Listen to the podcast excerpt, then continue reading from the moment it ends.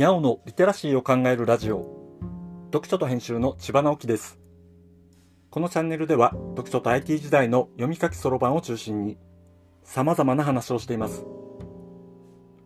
今回のタイトルは文字以外で伝えられることを考えるブルーピリオドというものです。月曜日は自宅の本棚にある本の話をしています。と言いながら、今回は本棚にはないものの話です。最近こんなのばっかりですね。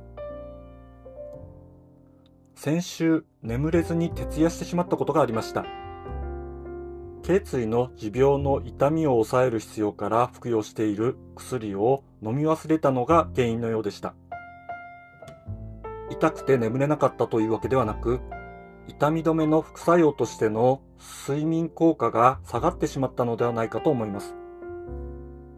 全然眠くならない時は、諦めてポッドキャストを聞いたり、ネットフリックスなどで気になっていた作品を見たりすることにしています。で、先週は以前から長女に勧められていたブルーピリオドというアニメを見ることにしました。一晩だとちょうどワンクール分をまとめてみることができてしまいます。作品の内容は、たまたま行った美術部で絵画に目覚めた高校生が、東京芸術大学を目指して絵画を学んでいくものです。絵を描くことの技術から始まり、悩み、苦しみがいろいろと表現されています。僕は絵を描くことができないので、絵のことを話すことはできないのですが、描けないからよく考えることがあります。ブログを書いたり、ここのような音声配信をするためには、言葉を操る必要があります。僕の場合は、絵を描くのが苦手ですから、どうしても言葉での表現に偏ってしまいます。言葉も文章を書くことと話すことではスキルが違いますが、絵で表現し、伝えることにはもっと大きく違うスキルが必要だと痛感しているわけです。でも絵を見た時に感じることはあるので、美術館で絵を見たりするのは結構好きなのですね。で、そうやって鑑賞していると、どうしてこんな表現ができてしまうのだろうと強く思います。その時、絵で表現し、伝えるスキルがある人は、文字や文章で表現するのとは違う物事の感じ方や能力があるのではないかとよく考えるのです。人間は言葉と文字を操ることで発展してきたこともあって、知的な活動が言葉と文字に偏っていますが、実はそういう表現とは違う表現を持つ人はたくさんいて、読み書きに長けた人がそういう人たちのことを理解できないということが起きていて、たまたま文字や言葉を扱う能力が高い人が、実は下駄を履かせてもらっているのかも、と思うのですね。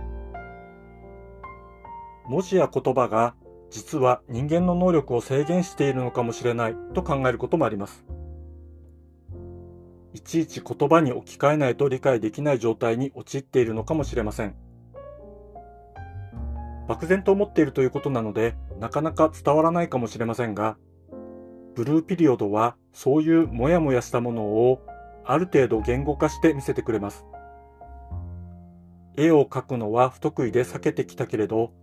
それはうまいとか下手みたいなことにとらわれているからで、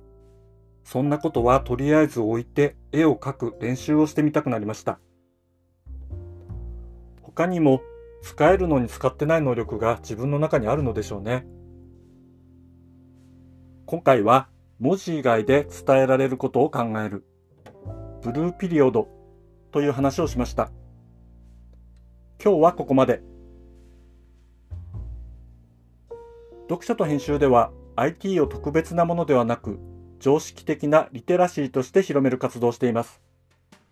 IT リテラシーの基礎を学べるオンライン講座をやっています。詳しい内容については概要欄のリンクからまたは読書と編集と検索して